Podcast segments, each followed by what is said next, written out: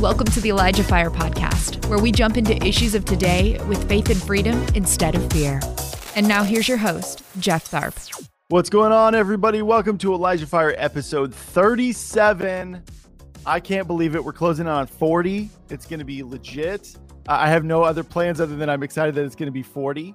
Um, but uh, welcome to the show, everybody. My guest today is really I'm I'm really stoked. This is one that's been in the works. Um, maybe unbeknownst to my guest, but been in the works for a little while. Uh, but um, she's a powerful singer songwriter, and she's the worship director for Arise Kingdom Ministries. Let's welcome my guest today, Rylan, Ry, Rylan is Rylan Isabella. Hi, sorry about that. I totally hi. It. It's a tongue twister, huh? Uh, yeah, yeah. And I didn't even know it was, but here we are. So, how are you? Welcome to the show. Thank you for having me. It's an yeah, honor absolutely. and a privilege. And yeah. I thank I thank God for the opportunity. Yeah. Yeah. So um, I've heard a lot about um, uh, well, I'll, before we get going, I'll let you tell a little bit about yourself because there's some connective tissue that, that I intentionally le- left out. You know someone that is a friend of the show, a friend of mine. So give us a little mm-hmm. bit uh, about you and who you are and what you do. Yeah, of course. Uh, so I am a mother and a wife. Um, my husband is Justin. He's amazing. Um, he's a great support system for me. And um, so, yes, you you all know Christa Elisha. Mm-hmm. I am her personal assistant. So Woo! I'm I'm in the back the background, you know, letting her know what she needs to do and where to go and all this stuff. So, yeah. and uh, yeah. I'm her go-to. So if she awesome. needs something done, uh, I'm always there, willing to help her out. And uh, I also keep her lifted up in prayer on the daily. So, mm. yeah. Yeah, she definitely needs it. So, um, and then how long have you been her assistant? I have not been um, her assistant uh, very long. Um, not when you talk about actually being a hired person. Yeah. Um, I actually worked for a hospital for 14 years. Oh, so wow. And then when COVID hit, I was actually led out of the hospital. Um, I lost my job um, because mm. they couldn't afford to keep me, and mm. and then God actually provided another job for me at a surgery center. So He led me mm. there, awesome. and I was able to witness to some people there and be a great light. And um, and then you know I lost my babysitter, who was my aunt, and wow. uh, I was like, oh God, what do I do now? I was like I don't know if I should walk away from this job that you gave me or mm-hmm. keep going. I was like, God, like, you know what I need. Just open the doors that need opened, close the ones that need closed. And, you know, he ended up closing the door for the eye center. And I stayed at home for a couple of weeks and then got the call from Christa that she wanted me to be her personal assistant. Amazing. So, I, I mean, I, ever since I've known Christa, I've tried to be helpful to her mm-hmm. anyways. Mm-hmm. And, um, do whatever she needed with the ministry because as soon as I got saved, I was like all in. Like I just wanted to do everything that I could um, to advance God God's kingdom. So yeah. you know, I was there doing things for her anyway. So yeah, and especially just her too. I think she gives so much, and mm-hmm. I know that I can attest to myself as well. The when the second I met her, I just felt like this urgency within within myself from the Lord. He's like, I want you to give lend your video skills to her and make her whatever she wants, mm-hmm. free of charge. And I was like, okay, absolutely. And so you just kind of yeah so i i totally get it that whole just like what can i do how can i help i want to i i'm just i'm so on board yeah. i'm so on board with you christa so yeah uh, what the lord's doing so i get it yeah so okay so let, we're just going to jump into it because you have it really kind of nicely laid out. You have a really like powerful testimony. And I was saying before the show, I was reading through it and just getting really moved. Um, it's just a, it's a just an amazing story of God's redemption and His mm-hmm. patience. Um, and uh, and so we're just going to go right into it, starting with your life growing up. So talk about that. Okay. Yeah. So my life growing up, I I grew up in a Christian home. Mm-hmm. Um, my parents were Christians, and my grandparents, who lived right next door on the same property, were also Christians. Um, I was in church all the time. Okay. Almost every day I was doing something for the church. Mm. And uh, my grandpa, he was an evangelist, and I used to travel with him to different churches as he preached. And so I was always in a very godly environment. Um, we had a youth group, a singing youth group at the church that my mom led. It was called uh, Sold Out for Jesus. Okay. Um, it was a bunch of us kids just singing, traveling, um, just witnessing to people. And um, also, me, my mom, and my Aunt Vernie, we would travel and sing together as a, a small group in like nursing homes or, Mm-hmm. you know, wherever God led us, that's where we would go. And I loved music and um, I loved singing for God. And I was very involved when it came um, to music. So, um, yeah, so I, I always grew up in this very godly environment. hmm Yeah. So then, um, you said that you had kind of your view of God started to change um, Mhm. at around 16 years old. What happened? Yeah, at around 16, um, my mom, she was diagnosed with tongue cancer. Wow. And uh, yeah, she she actually had um, over half of her tongue removed at that time. And uh, I remember on my 16th birthday, she asked me to actually shave her head. so Mm. that's how I spent my 16th birthday was shaving my mom's head. Oh my And uh, with that, I just started becoming, I don't know, very angry. And um, I, I ended up getting a new boyfriend at that age. And uh, he was about, he was my focus to get my mind off of what was going on with my Sure. mom. Yeah. And then, of course, you know, that kind of upset my parents because, you know, they don't want their daughter running around with a boy Mhm. and uh, so it started causing some friction there and um, i ended up quitting the youth group at the church and i really started distancing myself from my family and i was just so focused on this new boy in my life to try to ease the pain of my mom dying because at that Mhm. point they they only gave her a few months to live Mhm. Wow. So was this your first like had you ever dated before or was it just the fact that it was like your first boyfriend and Yeah. you know what was he was he a believer was he not a believer he was not a believer Mm, yeah No. I I had taken him to church with me a few times, but he he really didn't want to engage. He didn't really want to be there. Mhm. Um so yeah, he wasn't really a believer. And so he was in a sense his in his, like his influence was pulling me away from my family and from the church. yeah yeah and i'm sure that's a that's a uh, scenario that a lot of people can can you know understand because many of them have been in that position as well um Yeah. Where you're just around somebody who and it, it, it could uh, even not be uh, a romantic relationship it can be a friend Mhm. um, it could be a relative uh, who uh, causes you to to drift away so i think there's a lot of people who are like yep that was me so yeah. And it's yeah. not that they intentionally try to do that. sure Um but it, it happens. So Mhm. Yeah. So um let's see here. Yeah, so your your mom, your relationship with your mom had become very strained and you become very rebellious. Um Mhm.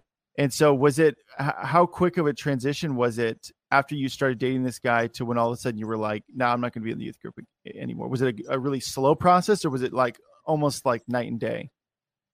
Um, it was kind of a slow process. Um, I still sang in church, but I was I was getting really irritated because there were like he would invite me out to do things and my mom would be like, "No, you have this commitment to the church. You need to be there." Yeah. And so it started you know, I started getting this rebellion in my heart where I was like, "You know what? Then just forget the church if I can't do anything that I want to do." Mhm. Um, yeah, so uh, it was kind of a slow process, but uh, also a quick process when you think of it years wise. sure. Yeah. Um, Yes. Well, and okay, so you were around, you know, when you were about 16 when you had this boyfriend or around Mhm. then. Um, and then the next point is you said that in your early 20s you had two failed marriages, but that's quite, quite a jump from 16 to to your early 20s that happening. So how long did this relationship last with with this boyfriend that kind of was sort of a catalyst in you know that the enemy had used to kind of pull you away mm-hmm. um how long did that last and then was there like a, a process of just okay no one or was it just kind of what what was that process like? Okay.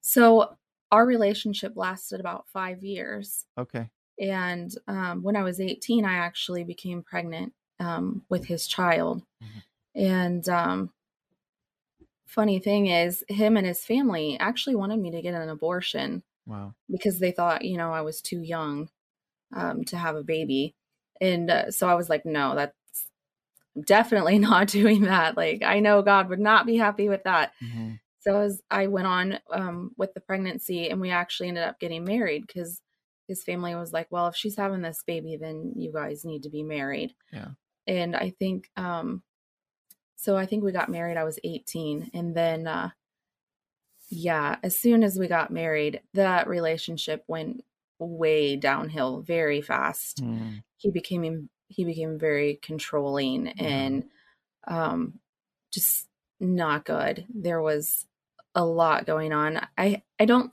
I don't really like getting into all of it because I don't really right. want to put him in a bad light. Sure. Um but things definitely were not good. Um and so I ended up leaving that situation because I mm-hmm. thought, you know, things were so bad. I thought, if I don't leave now, he's going to hurt me or I'm going to hurt him in a very bad way. Yeah. And so I ended up getting out of that relationship and quickly mm-hmm. I jumped into another one mm. because I was looking for someone to validate who I was in a way. Mm. Um, I needed somebody to make me feel loved a certain mm. way, I guess. And so I quickly jumped into this other relationship and ended up getting pregnant and having another child.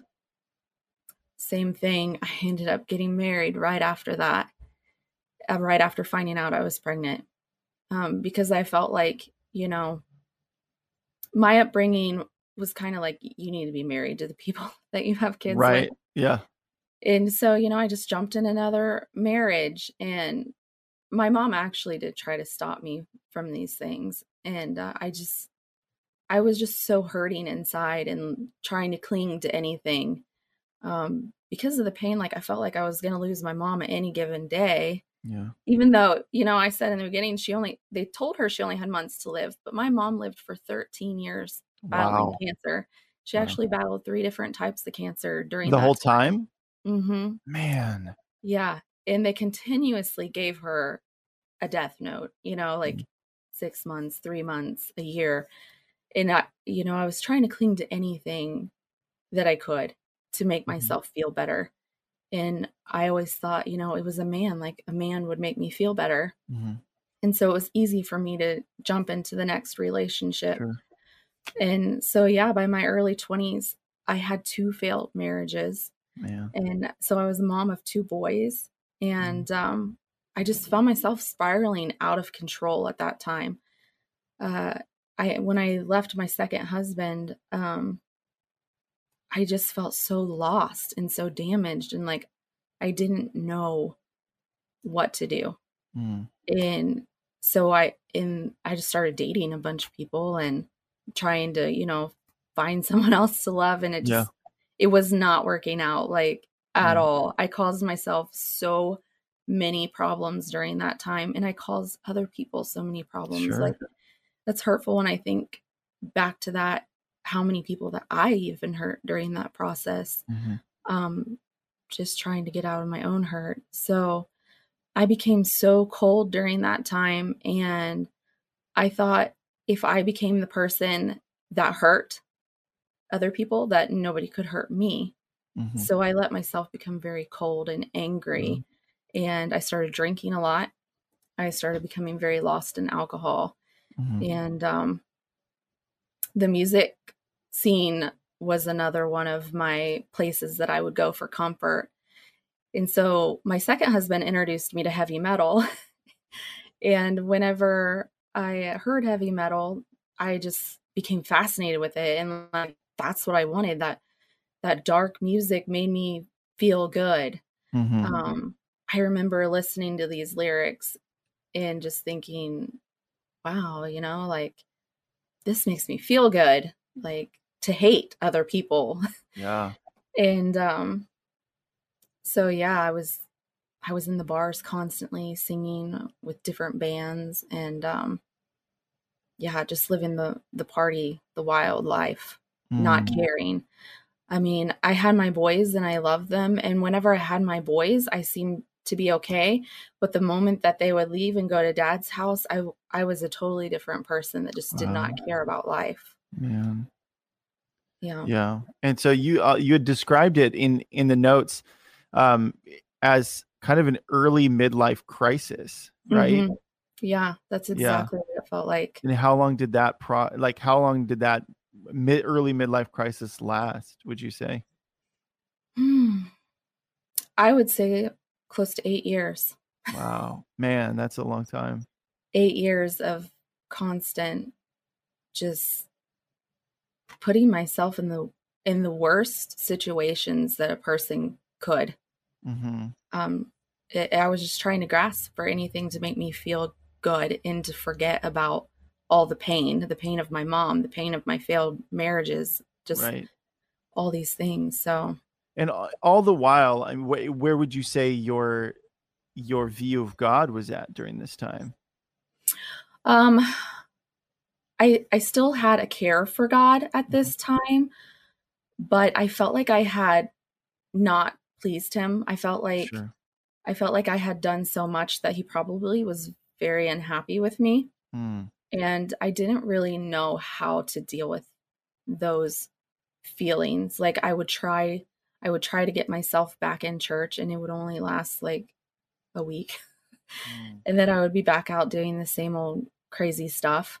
Mm-hmm. Um, I would get myself in a bind and think, oh, you know, God will help me. And and I would go to the church and I would go to the altar and pray and cry my eyes out.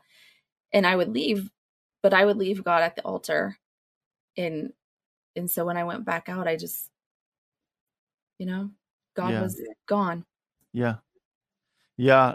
So you were this is going on for a little while and then your grandpa went to the hospital mm-hmm. got a mm-hmm. diagnosis. Talk about that. Yeah, so my grandpa, he was like my best friend growing up. And like I said, mm-hmm. I always traveled with him uh, when he evangelized, and we were just always together, me and him. We were like, we were like two peas in a pod, right? And uh, so he went into the hospital with what he thought was pneumonia. And when I went to see him, because uh, I worked in the hospital, I went to his room to visit and to check on him. And um, the doctor came in and told him that he actually had leukemia and that he only had two weeks to live. And yeah, that was like, I felt like my world was falling apart. Sure. And um, I just looked at him and he knew that he knew that it crushed me and he looked at me and he was like it's going to be okay it's going to be fine and ultimately ultimately it was fine but um mm-hmm yeah didn't feel like was, that at the time i'm sure it didn't it didn't feel like that at the mm. time i i was like now my grandpa has this horrible disease like mm-hmm. my mom was still battling with cancer at that time too mm-hmm. and yeah it's just i i didn't know what to think i was so lost at that time so yeah well then at that time too it says that in the um basically in those weeks following that you had tried to come back to god and you went back to church to try and up, uplift your grandpa's spirits. Mm-hmm. talk about that. Yeah so i actually did try getting back into church and i thought you know what? I'm going to work with the youth and i'm going to get them into music and do what my mom did and i'm going to be a, a youth leader. Yeah. and i i did this for about two weeks it lasted about two weeks and and I fell out. But it was literally like my last ditch effort to, you know, make my grandpa proud of me. I thought yeah. for some reason that maybe he wasn't proud of me because of the life I had been living. And I thought, you know, God wasn't proud of me either. And that's why he was, you know, I thought he was punishing my family at the time uh, over the things over my life, the way that I mm-hmm. had lived it. So yeah, it was my last ditch effort to try to be a good person Mm. and it didn't work because my focus was not on God, not one bit. It was on Mhm. me. And when our focus is on us, it just it never works out. So Right. Yeah. Thanks for listening. The Elijah Fire podcast is made possible by donations like yours. To become a partner, visit ElijahFire.com slash donate. Yeah, and that's something that I want to t- touch on after we're done telling this whole story is really kind of break down like what the difference between this moment versus when when you fully surrendered to the Lord, mhm. um, what the difference was. Because for some people that I know, that w- that's enough. That was enough. That they were Mhm. like, my yeah, my grandpa was dying, and I was just like, I gotta just get right with the Lord. Um, so yeah, we'll we'll kind of touch back on that, but I'm Mhm. saying it now so that I remember because sometimes I just get on rabbit trails. So um, I do too. yeah, yay. Um, okay, so um, the day after, actually, no, I'm sorry. It says the very day that your grandfather passed away, you got a phone call from your mom. What was that Yeah. about? So the very day that my grandpa died, I was actually in the hospital with him, standing at his bedside. And uh I got a call from my mom.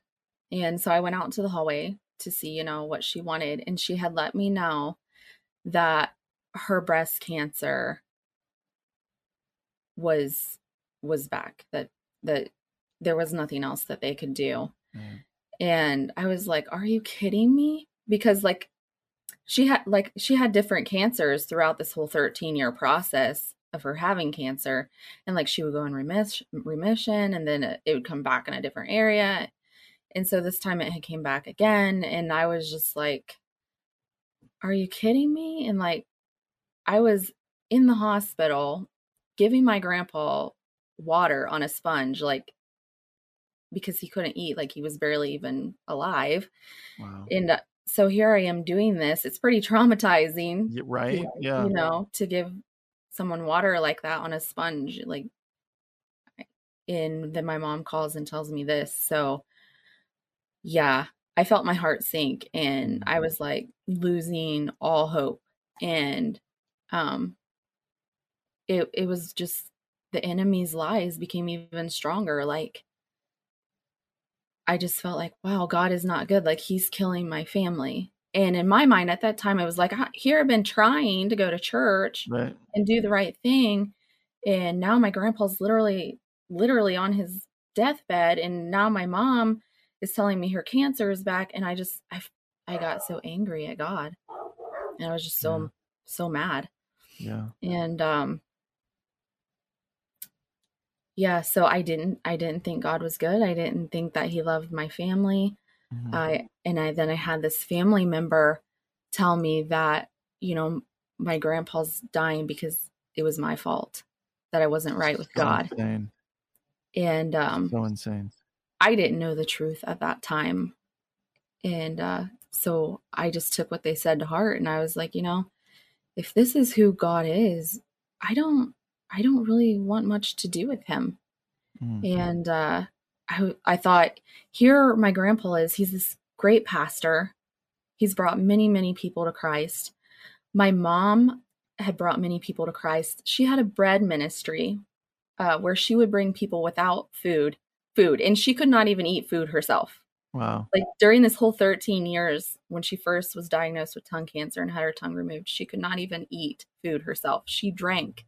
That's all that she could do those years was drink. And she had this ministry where she would bring people food.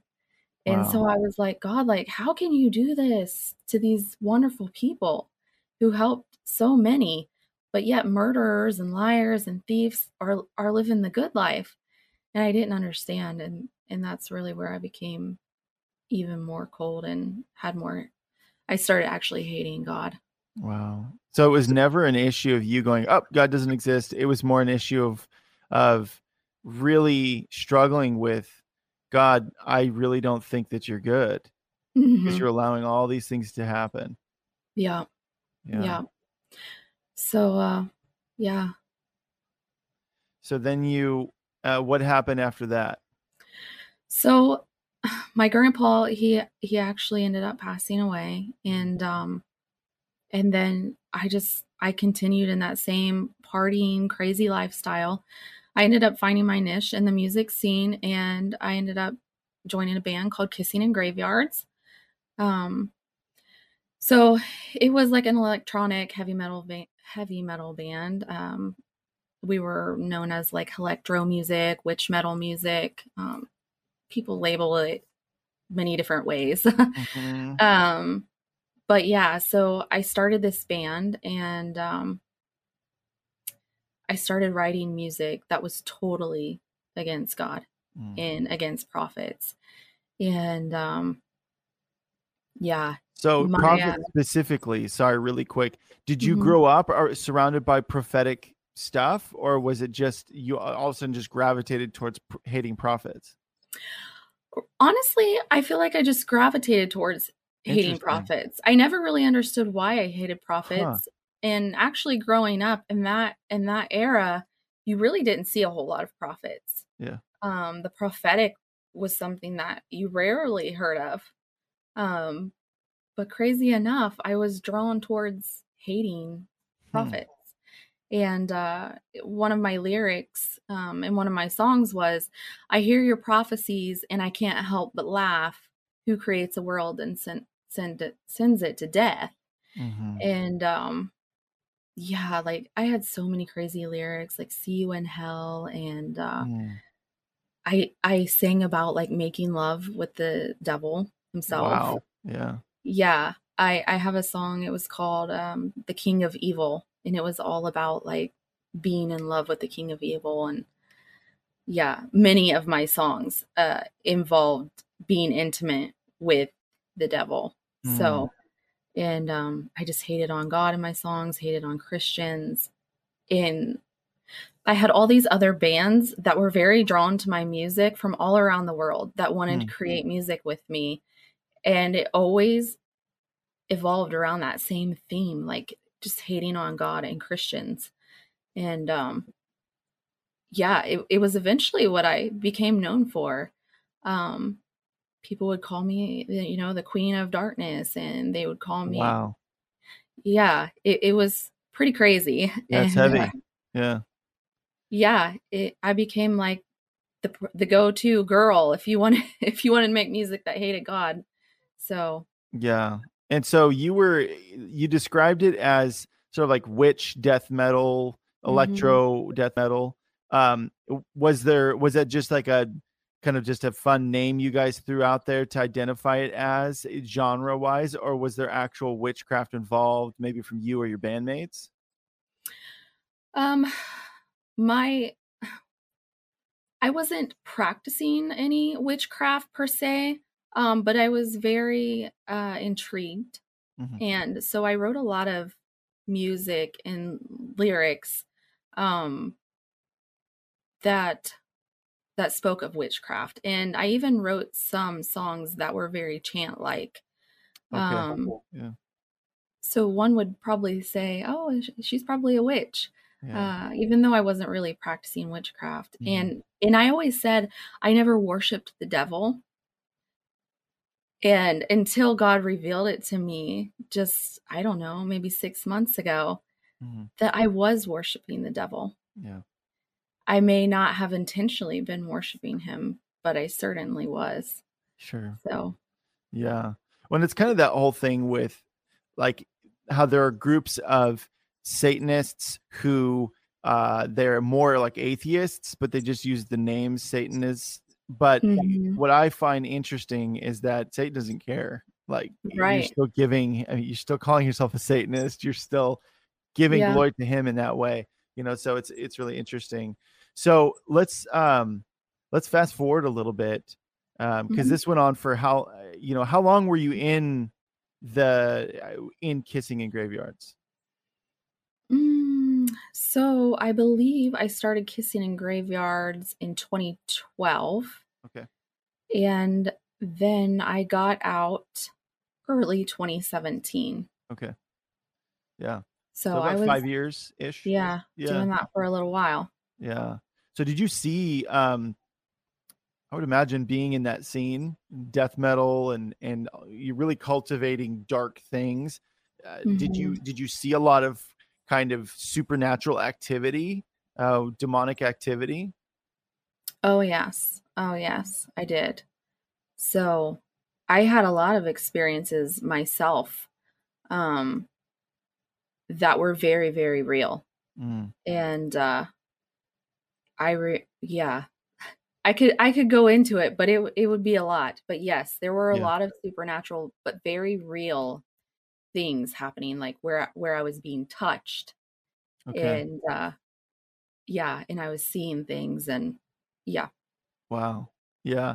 Well, we'll have to go into that another time because Yeah. it's always been something I've been really curious about. Um, uh, and everybody, the reason why I'm I'm really trying to stop and and ask questions and really unpack some of this is because some of the, what she's gone through, any any point in this story she's told so far, you may have a child, uh, you may have a brother or a sister, a cousin, a friend who's in that exact spot, and so I'm I'm trying to help you understand better what what possibly could be going on with your with that loved one um through Mhm. her story uh because it just it helps um helps us understand and, and see more clearly so um let's go back uh, let, let's fast forward a little bit to when your mom um passed away so there was a, kind of a, a little bit that happened right around a month before she passed away let's talk about that Yeah. So, um, before my mom passed away, me and my band was gonna hold a benefit concert for her to raise some money to help for her medical bills. mm-hmm. And, um, she had a request that was quite strange. She asked me if I would sing the song Amazing Grace at her benefit concert. And I was like, "Are you crazy, do you know Mom? who i Like am yeah like, no." I was Yeah. like, "There is no way I'm going to sing Amazing Grace at this benefit concert." I was like, "I cannot sing about how much I hate God and Christians and then sing Amazing Grace." I was like, "My fans will be there. People will probably be watching this later. Like, there's no way I could do that." Because I wasn't the type of person who would who wanted to play like in the beginning of my life, I probably would have played on both sides of the fence, you know, play with God here, play with the devil there. But at this point, I was I was all in for the dark side, and there was Yeah. no way I was going to glorify God whatsoever. Mm, And so I denied my mom of her last wish wow of yeah, she wanted me to sing Amazing Grace, and I I wouldn't do it. And yeah, I felt kind of bad for it, but I Yeah, was like, there's there's no way. Yeah. Was it was there hurt involved? Like even even when you said no and you felt bad, uh, was there like a, oh man, I'm gonna regret this, um, or or were, was that even on your radar yet? Um, I kind of thought in the back of my mind that, you know, maybe I I shouldn't deny her of that. But then I thought to myself, no, there's just no way I can sing this. And and I had a flashback of a time where I was actually at the church practicing music and I was actually singing Amazing Grace. And my mom had told me to stop. And uh I just I don't know why that flashback came to me, but it, I guess it was just the devil trying to like get Mhm. you know get his way. Like Sure. no, and so this flashback came to me where I was singing that song, Amazing Grace, and my mom told me to stop. Hmm. And I said, Well, why? And she goes, Because you're annoying me. Hmm. And and so that was like the the final seal. I was like, okay, no, I'm not I'm not doing this for her. Wow. Even though I'm sure at the time my mom did not mean anything bad at, bad about that, but she had eight children. So I'm sorry, Eight? Six children. I'm sorry. children. She had six of us, five boys and me, and uh Yeah. I'm sure we did get on her, her nerves. So, She's like, I don't care if you're singing worship music. Please stop. yeah, she's Yeah. gonna just stop. I'm trying to do something, but to Uh-huh. me, you know, it was like Satan was just really trying to destroy Sure. my relationship with her. Yeah, And yeah, so I I definitely told her no, I wasn't doing it. man. And uh when Okay, well let's just go forward because we uh, there's a lot more I want to talk about. Yeah. oh, I really want to like really want to get to the part where you get saved because that's awesome. yeah, that's the best So, part. Yeah. so June June 2015 happened. So that's that's mm-hmm. right around when you quit kissing in graveyards. Mm-hmm. God began to prepare your heart. So what happened and how did that process happen of him preparing your heart? Okay. So so people know before this point my mom she did end up passing away. And uh shortly thereafter I became pregnant mm-hmm. and um I I got pregnant with my my bandmate's child and he didn't want me to have the baby. Um he wanted me to get an abortion. Mm. And again, I, I've always been totally against abortions and I was wow. like no, like there's no way I'm going to abort this baby. Like it was my choice. And um, so I told him no. And he, throughout the whole months, told me how I was going to ruin his life because he wasn't ready for a baby. He didn't want this. And um, I was just like, no, you know, I'm I'm having her. So uh, I I still was doing my music during my pregnancy, but I had dropped doing like any of the illegal things that I was doing in the drinking because mm-hmm. I, I didn't want to harm this baby whatsoever. Sure. Yeah. So it was a very difficult thing to do. Um, but I knew that I had to do it for her. So I just yeah. quit all of that stuff. I was still around it, which really, really bothered me. Mm-hmm. And um, after I had her, I was like, you know what? I don't even want her around this stuff anymore. And I told my bandmate, I was like, you know, I don't want her around this. And I kind of like wanted him to change with me and to like drop the lifestyle that we were in. And he was not on board at all. Mm. And uh, so I ended up leaving him and I bought a house in the next town over. And I was like, okay, well, I'm just going to start over with me and my my baby then. Mm-hmm. And then of course, me being who I was, I say was, uh, jumped into another relationship, mm. um, but it is with my now husband. And uh, Justin.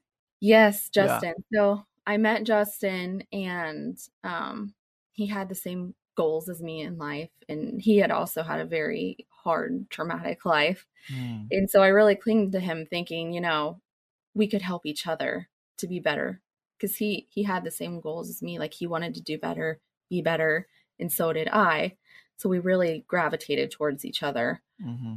And um, so yeah, I I got with him, and we ended up getting pregnant with another baby girl, yeah. and uh, I still just had this like huge void in me. Like I was I was happier that I was away from all the the craziness for the sake mm-hmm. of my child. Yeah.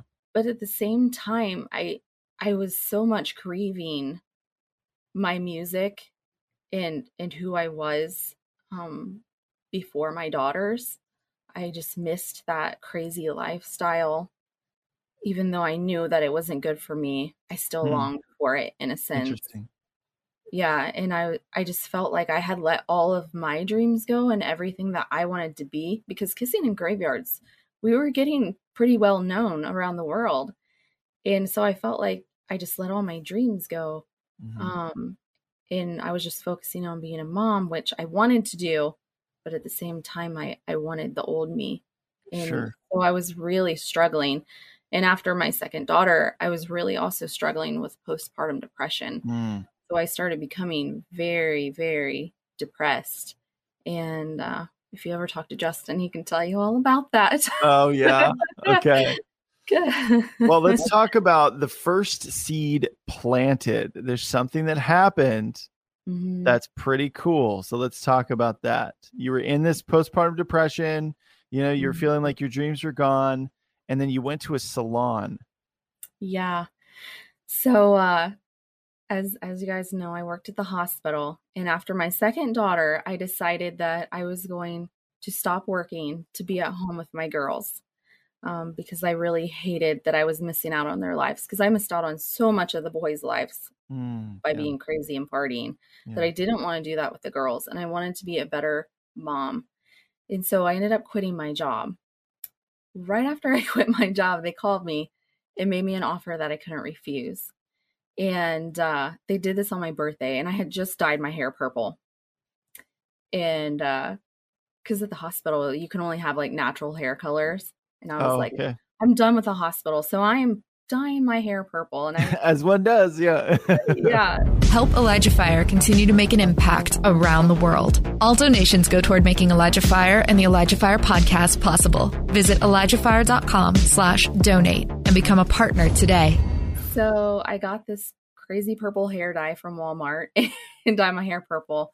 And the hospital offered me this opportunity, and I was like, okay, I'll take it because it was going to allow me to work um like at my own pace not full eight hour days but like Mhm. four hour days twice a week so i could really focus on being a mom but also keep my job Mhm.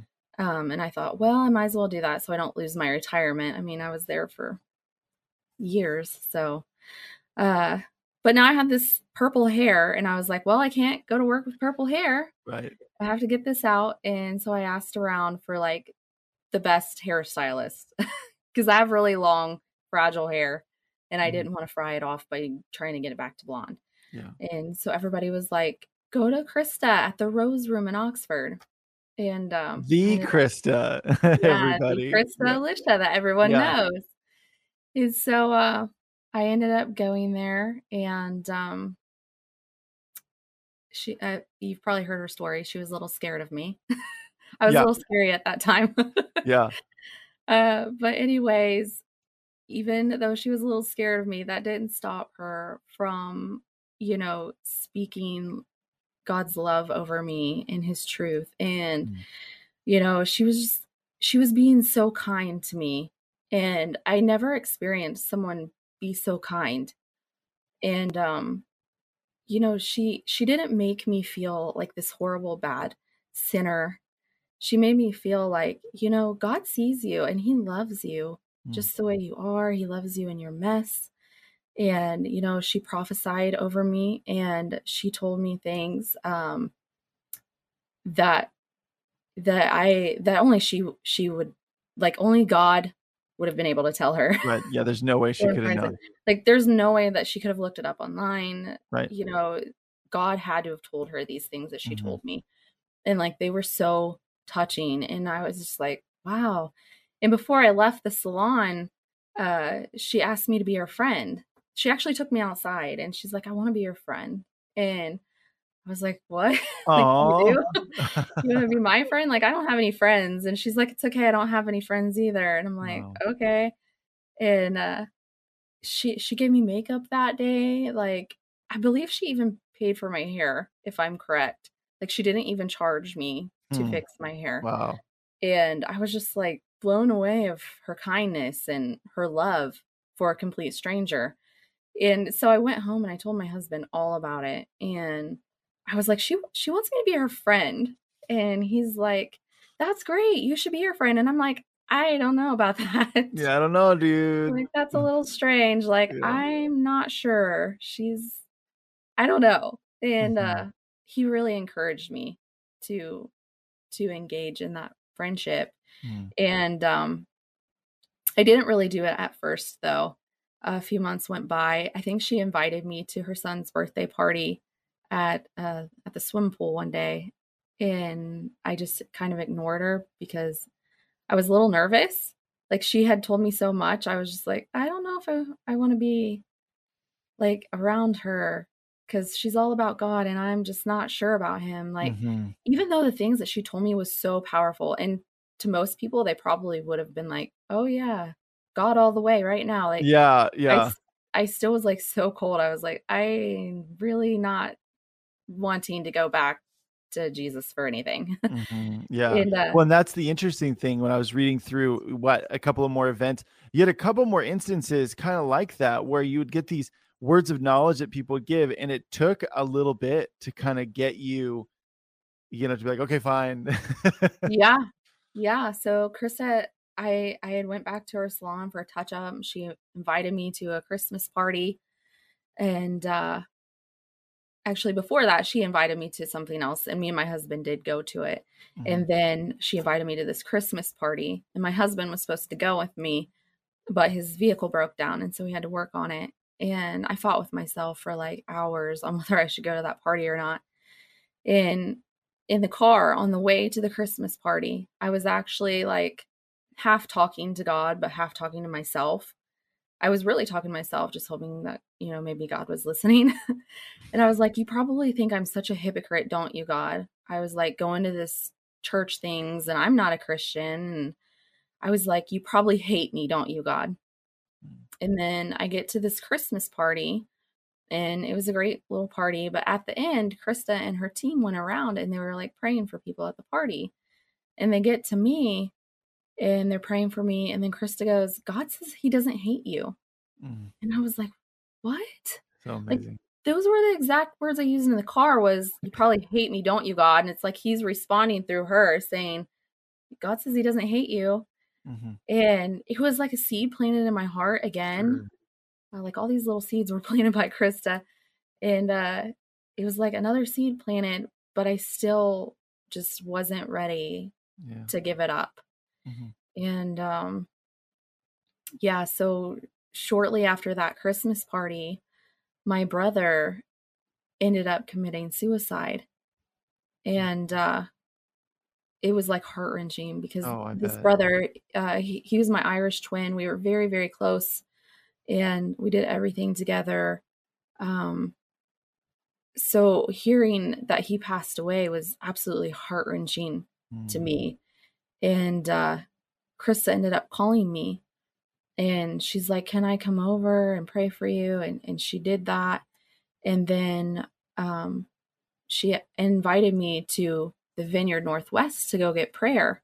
Mm-hmm. And I think this was like maybe a, a day or two after my brother's passing. And I was just so upset still. And I was like, you know, I don't, I don't know, Christa. Let me think about it. Cause I hadn't even had a shower that day. Mm-hmm. And mm-hmm. I was just sitting in my chair, just crying my just eyes out this morning. Yes, yeah. feeling totally lost. I fought with myself again for hours on if I should go to the vineyard and get prayer or not. And and I kept going to my husband back and forth, like, should I go? Should I not? I don't know. And he kept telling me, go, go. Wow. And I just kept fighting with myself. And then finally I was like, you know what? I'm gonna go. So I ended up going to the Vineyard Northwest with Christa and they put me well actually I should say this. Um before I decided to go, I told my husband, I was like, I'm gonna go but I'm only going to go to test God. I said, if he's real, if he really wants something to do with me, maybe he'll say something to me at the vineyard. Mm. And you can ask my husband, he'll tell you the same story. And I get to the vineyard and they put me in this room with three people that were there to pray with me and for me. And uh, we're in there praying for a while. And then this guy looks at me and he said seven words that changed my life. And he said, God says you're here to test him. Hmm. And it was then I was like, wow. Oh, like, wow. There, there, that is no coincidence. Right. Um, you couldn't have made that up. I was mm-hmm. like, wow. And so that's when I ultimately surrendered my life and said, God, you know, I don't, I'm obviously not doing it right. Mm-hmm. I don't know what I'm doing wrong, but I give you my life. Take it, do what you want with it. It's yours. Mm-hmm. And uh, I never looked back. Wow. Wow. Man. Okay, so now we get to go back to my question. What what was the difference between I mean, you've kind of talked about it, but what it was the difference between those other times throughout your life where like your grandpa was, you know, on his deathbed and you were like, I'm gonna, I'm gonna, I'm gonna get involved with church. I'm gonna do this. I'm gonna, you know, and really circumstances driving you to kind of get into this position of I'm gonna mm-hmm. I'm gonna get right with God. I'm gonna get involved, and then falling back into it versus this. And yeah. and and what what what have you thought about that? Like, what was the difference between back then versus this moment? Mm-hmm. Yeah. So um. So back then, I didn't. I wasn't reading the Bible as a mm-hmm. child. So I didn't really know the full truth of God, only the little bits and pieces that I would pick up in church when I was actually listening, right? Because as a kid, right. we're, we're yeah, usually not listening. Yeah. Uh, and in the teen years, you're usually just focused on, you know, the other kids in the church and the boys mm-hmm. and what's going on. Mm-hmm. So I, I didn't have the full truth of who God was. And the mm-hmm. little bits that I picked up was I figured that if I didn't live a good life that was pleasing to God, that I would I would just go to hell. Mm. And um, so I thought at that, you know, after I messed up so many times, I thought, well, there's no hope for me. I'm just mm. gonna go to hell, and that that's just it. But when I met Christa, she showed me the truth of who God was. Mm. And, you know, that he didn't die just for our sins, but he died for our value. Mm. He values who we are. He loves us. And uh you know, he he didn't go to the cross to condemn us, but he died on the cross so that we could be reconnected with the Father, that we could have mm-hmm. that relationship with him. Mm-hmm. And so I started learning the truth about who God was before I even actually gave my life to him. Like she started shedding the truth on who he was. So in these little times that she would invite me to do these things and I would see her live it out. Mm-hmm. But I would also like, you know, she would you she would tell me all about God all the time. Like mm-hmm. that's always our conversation. Yeah, that's what she does. even today, still like that's our conversations. We don't we're not talking about who hurt us and why and yeah, you know, all these crazy things that most people talk about. Mm-hmm. We're always talking about God. And so she was always mm-hmm. revealing to me who he was and what he really thought about me. So, you know, when I went to this church and and I experienced it tangibly, like for myself, like it, it was just a no brainer. Then I was like, wow, like he is real and mm. he does love me and he does want a relationship with me. Mm-hmm. And um, I, I say he is real because it's not that I didn't think that he was real, but who he was, who he is, is real. Yeah. Um, that he's good mm-hmm. and not just some guy that created the world to watch us all like crash and burn. Yeah. yeah. Yeah. And I think that that's so important for, you know, everybody to have that personal encounter with the Lord. I mean, so crucial. Um, yeah. And, uh, you know, I've walked a lot of young people through because I used to be in missions and we used to take people around the world and, you know, have these moments where people would have these crisis of faith moments where they realize you know that their beliefs were their parents beliefs and they were just believing them because that's what you did and then all mm-hmm. of a sudden mm-hmm. now they're faced with the reality of like who is you know kind of like jesus says peter who do you say that i am mm-hmm. and um and really those are really powerful moments um so what was the process like then because we're gonna go just a little bit longer because i gotta this is this is great um what um what was the process like then after you you were at the the vineyard northwest and you were like mm-hmm. okay yeah okay god god is real god is god cares about me oh my goodness um because yeah. i would imagine it wasn't a like a light switch of like ha huh, suddenly i don't make any mistakes ha huh, suddenly i don't struggle with this and that uh, what was right. that process like yeah Wow, it's been a long process, but an mm-hmm. amazing one, I must Yeah. say. Yeah. And the enemy, he always tries to sneak in hmm and to get you to think about the past and who you were hmm and the bad, horrible things that you did. hmm And he just tries to stab a knife in you everywhere that he can. Like, even when my brother died, right before I asked God in, into my heart, like I was on the verge of, you know, coming to know God because I had been hanging out with Christopher a little bit. Mm-hmm. And whenever my brother died, the enemy actually whispered in my ear, See, every time you get close to God, something bad happens.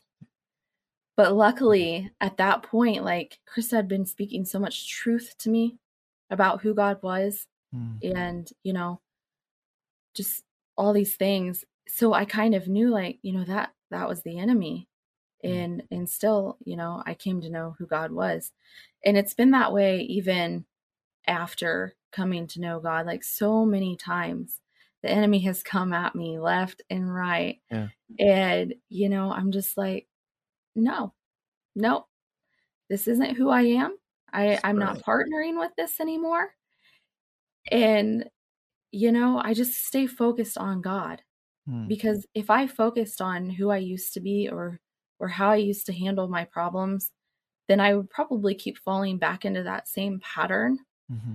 Um, just like with my husband, uh, you know, I had these relationship issues before where I would Mhm. just like drop whoever at the at the snap of a finger if they made me angry or did something against me.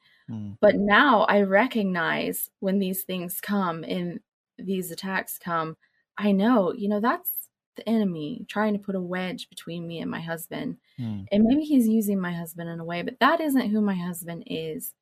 And I see it for God's truth. And I I look at my husband and I'm like, God created you for so much more than what you're doing right now and you just don't see it. But I Mm. see the potential in you Mhm. and I'm not letting the enemy come in between us. And so I just focus on God. And whenever I come into these problems that I don't know how to handle anymore, I literally take it to God. I take Mm. everything that I possibly can to God now, Mm. and I let Him handle it for me. Yeah. And it's worked out perfectly. Like, I have so many stories that I could tell you of where the enemy has just tried to attack me. And I'm like, no, I'm giving Mhm. this to God. And God leads me all the way through it every time. Amazing. Like, shortly after I had became a Christian, uh, my husband uh, was really struggling with PTSD. Mm. And uh, he ended up kind of going a little cray cray on me. and he left. That's uh, crazy for anybody who doesn't know what cray cray is. yeah, he went a little cray Yeah. cray on me, and so Yeah. he he left me for a little while, Mm. and that was right when I had lost my job at the hospital, Mm. and I was like, God, like, what am I gonna do? Like, I have no money, and my Mhm. husband's not here to support me. He he literally went like AWOL and left his job, and I'm like, I don't know what to do. Mm. And these few months, God supplied my every single need. Wow. I, me and my kids never went without. Wow. Yeah. And I was just like, wow. And because I gave it to God, I was like, God, like, you have to take care of me. I can't do it. And my husband's not here to do it. And I have no one else to turn to but you. Mm. And, but there were so many things like this where I have literally just gave it to God, just like at the surgery center when I got my job there. I was like, God, I need a job. Mm-hmm. And he sent me to the surgery center. And, you know, whenever I lost my job there, he supplied one with Christa like he's Mhm. always supplying my needs and Amen. he's always there for me whenever whenever i need him and I, I know that you you hear these things all the time and and christians say these things all the time but you really don't believe it until you experience for for for yourself Yeah, it's really hard not to. I mean, you can go, oh, yeah, I know God does that because these people say that. But like when you actually have that experience for yourself, it's kind of like describing chocolate versus eating it yourself. yeah You know, like, yeah. So, Yeah. And I just wanted to say too, like so many Christians tried to talk to me before I actually came to know God. really. And, and I just blew them off. Like I did not want to hear it. I did not care. And uh, and some people would look at a girl like Christa who has wild hair and tattoos and piercings and they'd be like, you know, God isn't in her or whatever. Right. But. God used that beautiful girl that a Mm. lot of people would have just thrown off to the side to bring me to him. She Mm. was the only thing that I would listen to. The only not thing, she's not a thing.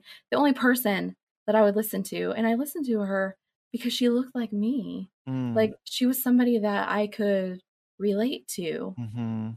Um yeah, so I just kind of alternative, you know, like yeah, Yeah. it's yeah. Yeah. That's why it's just like never underestimate because I know there's there's some people that take a really big issue with tattoos and piercings and and I just like um most of those t- most of the time it's people taking verses way out of context uh Mhm. you know um which I will not get into now because Yeah.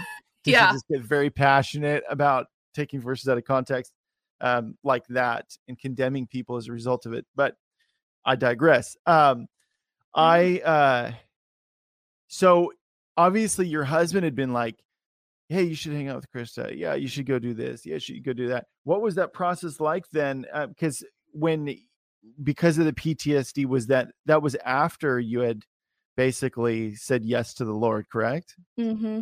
Yeah. Yeah, and the whole time my husband was pushing me to hang out with Christa. And and I told him, you know, she's a, a godly woman. Like she's not she's not like us. like Mhm.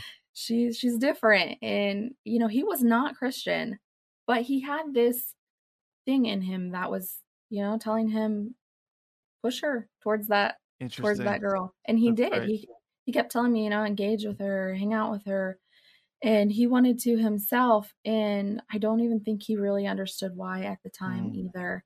But I, I really believe that it was God pulling on his heartstrings too absolutely. Yeah. and motivating him. But uh yeah, praise God. Shortly after I got saved and after, you know, when he left for that those few months, like being Mhm. crazy, I I kept praying for him. Christa's like, Rylan, just keep praying for him, praying for him. Like God will pull through for you. Mm. I'm like, okay. And so, you know, I kept praying for him and praying for him.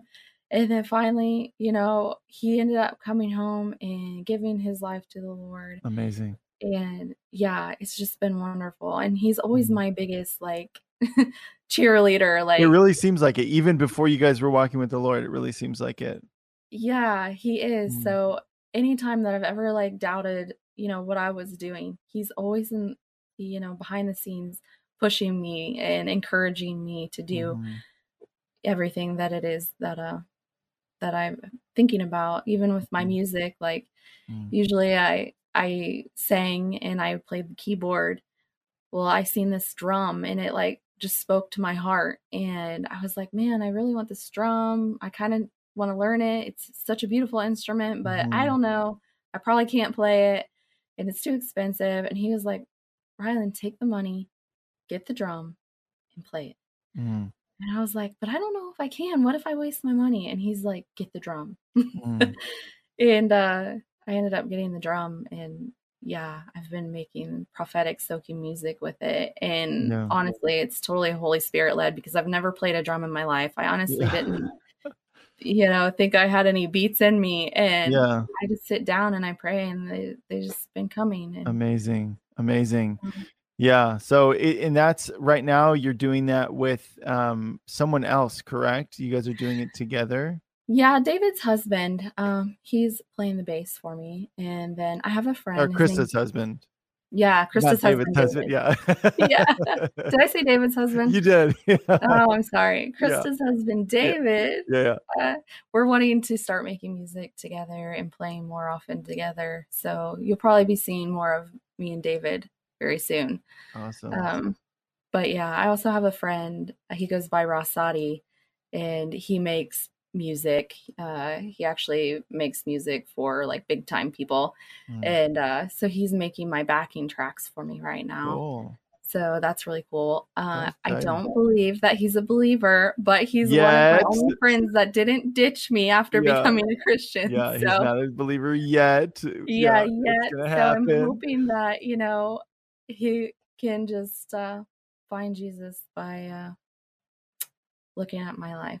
So So what it sounds like is obviously before, right before you'd met Christa, uh, your dreams, you felt like they were abandoned. Especially, I think that's um, even if you're a believer, sometimes that can be not an uncommon thing when you have kids. You've you've been Mhm. taken to motherhood, and you're taking care of kids, and you're at home, and you're just kind of day to day.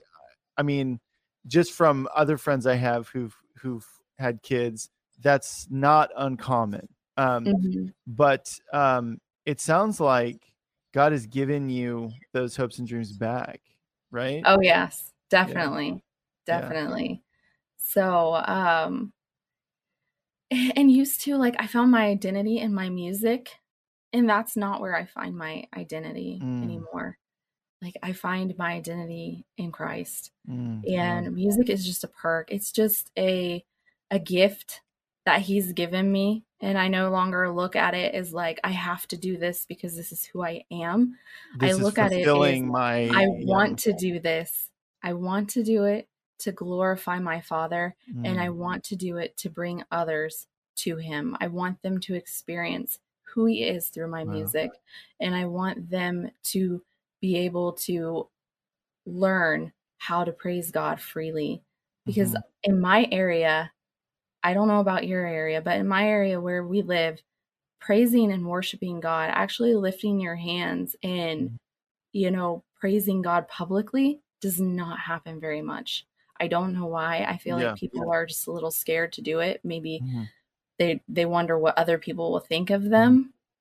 But that is my whole goal with this music now. It, it's not to glorify myself at all anymore, but to just glorify God and to be like, Mhm. look, it's okay to praise your Father. That's what we were designed to do Mhm. you know Yeah. and uh so that's really my my hopes and dreams like my hopes and dreams now isn't to be a the you know the world's best musician and to be a famous singer my hopes and dreams now is to bring everybody that i possibly Mm-hmm. know in into god's truth Mm, i want them to know the truth about who god is. Yeah. Well, Rylan, there's um I know there's some people watching this that were sucked in the whole time that were like, I'm gonna make fun of these stupid Christians and heard what you had to say, and the Lord has really gotten a hold of them, are people that maybe they're maybe they feel like they've made too many mistakes and God isn't going to uh that doesn't love them or um, that they've been passed over um, and as a result have fallen into depression or have started looking elsewhere other than the Lord. Um, and hearing your testimony um, has really brought them to this place of like, oh my goodness, like that's me. She's describing me. Um, Mhm. what would you say to those people? Oh, wow. I would say this is your time. Mm. uh, this is the time to say yes because God is saying yes to you.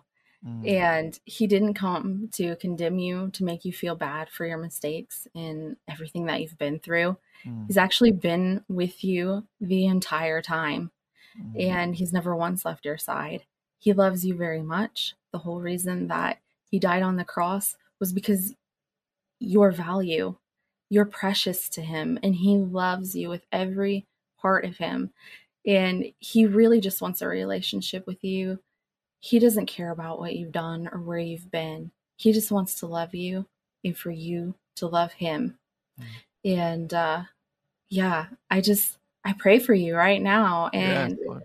I I thank God for your life. I thank him for for leading you here um to hear this testimony and I just say God touch them today in a tangible way. Speak to their heart and let them know how much that you love them and how much that you care and that you are a good father and and you just want the best for Mm. them.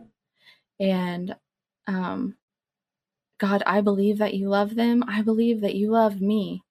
Mm. And, you know, God, I give myself to you. Uh, I was never created for me. They were never created for themselves, God. We were created for you. Mm. And so I lay myself down, God, and I say, I give it all to you. And if it's not of you, then I don't want it. I don't want it. So, God, mold me and shape me into everything that you desire. Thank you for loving me. Thank you for washing me clean. Thank you for being a good father. I don't want to be seen as a too good a good doer.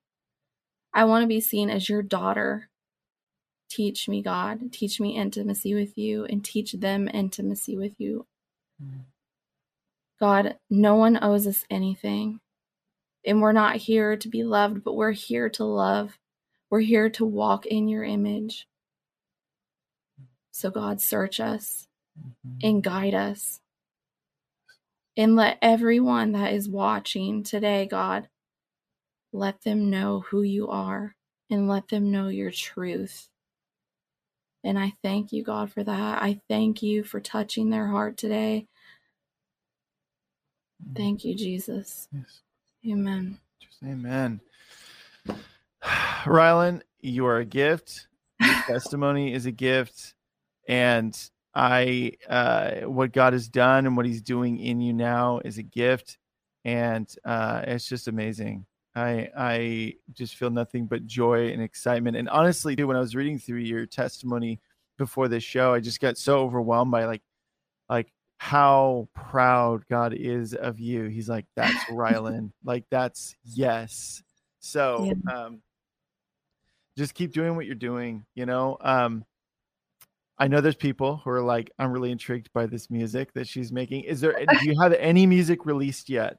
Because I know you and I are friends on Facebook, but and you've, yeah. you've doing little bits of little, you know, you just little jamming sessions and stuff, and it's really great. Yeah, I don't have any released music yet. It is coming, I can tell you that. Um, but yeah, I just I just do little clips here and there on my Facebook. Uh, I just mm-hmm. love sharing God's gift. Um, mm-hmm. So yeah, I just have little clips, but there will be record recordings coming very soon. I'm getting the setup for all of that. So cool. yeah. yeah. something did come to mind. Um, you said like, how has my life changed? And I was I was just thinking, and I wanted to share this too. Like, people are so worried about changing who they are right when they get saved like oh i gotta be good i, I gotta stop mm. this stop that i wanted to say before i got off here because it's so important stop focusing on your sin but focus on him mm. because when we focus Good. on jesus everything else that has been attached to us is going to start falling off oh, that's so true because there's things that I didn't even try to change about myself. I didn't even want to change. Yeah. Uh, just like my brand name Rylan Chaos. It used to be Rylan Chaos. And I did not want to ditch chaos. I was like, no, I'm I'm sticking to this name. I, ha- I have chaos tattooed on my hand. I was like, there's no way I'm ditching that. Mm-hmm. And you know, one day God just spoke to me in the bathroom of all places, and I, and my mind changed, and I was like, I don't want to be partnering with chaos anymore. Mm-hmm. It's not who I am, and I let it go. And I never dreamed that I would do that and I used to be so attached to, the, to these items in my house as well. Like I, I have very used to have very like dark items in my home, mm. um, a lot of witchcraft type items, and I didn't want to let them go. And you know, just through my walk with Jesus and coming into relationship with Him, these things started becoming easier to let go. Sometimes I wanted to just you know throw them out the door so fast so just focus on him and not all your flaws. Mm. And I mm-hmm. really, I really wanted, I felt like I should say that. Yeah. Um, I think that's because, really, really good. Yeah. Yeah. Cause I think it's so often it's, it's, it can be the enemy can come in and cause you to get too, um, and honestly too too formulaic about how your your conversion you know and and oh now i'm supposed to do all these things and you get overwhelmed and you're like there's no way i'm going to be able to you know, I don't want to make any mistakes in front of all these people. And so then there's some people that actually have walked away from the Lord as a result of, right. of that burden. And and I just love what you said of focusing, stop focusing on your sin and focus on him. And uh, the more that we spend time with him, the less it's like the less you want that other stuff. Like it right. will just fall off. It's yeah. so true. So yeah. Yeah. Because before, you know, the old me, remember she kept focusing on herself mm-hmm. trying to make herself a better person mm-hmm. so that mm-hmm. people would think better of her. Mm-hmm. And she always kept failing. Yeah. She always kept falling in the mud. Mm-hmm. And uh, every time I tried to go back to God, I, I would fall flat on my face within a week or two. And, yeah. and now it's like, you know, I, I don't focus on that anymore. I focus on Him. And I literally take every single thing I possibly can to him. My husband probably thinks I'm crazy because I'm always like, pray about that. pray about that. Okay, I'm gonna talk I'm gonna take this to Jesus now. yeah. And uh, I, I do. I take everything I do to him and it has changed my life so much. Mm. And you know, I never thought that I would be a prophetic person or somebody that God would talk to. I thought I would be the last person for God to ever talk to because I cursed him so many times Mm-hmm. Um, but since I gave him my life, like he talks to me all the time. Mm-hmm. He talks to me through dreams, through visions, and he always confirms himself. People are like, How do you know that's God? He always confirms himself. Mm-hmm. And uh yeah, it's just been an amazing journey and I can't I can't wait to see where God brings me next. I really oh, it's can't. gonna be it's gonna be good. It's always good. Yeah.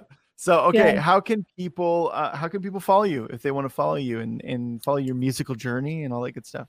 Yeah, if you want to follow my journey, you can do that on Facebook. You can look up Rylan Isabella or Rylan Isabella Wicker. You can follow me on both pages. Um, I also have a group on Facebook. It's called Rylan's 40 Days with Jesus Challenge. Well, did I change that name? I don't remember. I might have changed that name. Yeah. Rylan's well, Walk. I think it's Rylan's Walk with Jesus Challenge, though, because it started off 40 days and then God's like, no, we're walking together forever. mm, that's so great. it's Rylan's Walk with Jesus Challenge. You can Yeah. find that group. You can also find Rylan Isabella on YouTube. So Yeah, all of that stuff. Everybody, you know the drill. It's in the description. Just click down there and you'll see the links to all that good stuff. Follow her, show her some love on YouTube, all that good stuff. Rylan, thank you so much. This was really, really, really great. Thank you for having me. I, Yes. I'm very honored and I, I was so excited to just be able to share my story because I Mhm. know that there's someone out there that was thinking just the way I was. And I Mhm. hope that this reaches them and they find out who who God is, the truth of him. So Mm.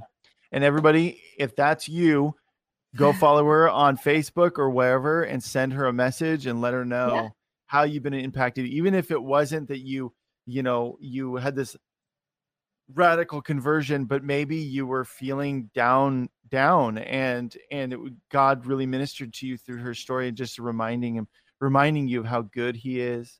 Um, whatever it is, send him to Rylan, or you can comment or whatever um, you know, we want to hear him, but also Rylan, especially, you know, just knowing that God got a hold of you and blessed you through, you know, what God had, what God has done through her life. So, yeah. all right. And, and I will pray for you. If you don't know him and you want to know him, Mm, it I will pray for you. I will lead you through it, and uh, I will be happy to mentor you if you follow me on Facebook. Wow. I'm always posting. That's m- the main thing I post about is my walk with Jesus and my experiences, and I'm learning too all the time. mm, And uh, I I love to share my experiences. So mm. Amen. Amen. Well, everybody, that is our show. It was awesome, and I love it. And it just, it's just, it's just amazing. Um, yes, and people are getting saved because of Yes. this. And it's just so exciting. so, God bless you guys, and we'll see you again tomorrow. Bye bye. This has been Elijah Fire. Thanks for listening. For more episodes like this, you can check out the Elijah Fire podcast on ElijahFire.com, on Apple, Spotify, or wherever you get your podcasts. You can watch us live every Monday, Wednesday, and Friday at 2 p.m. Pacific Time on YouTube, Twitch, and Facebook. Elijah Fire is presented by Elijah Streams and is part of Elijah List Ministries. Click the link in the description for more info on how you can donate today.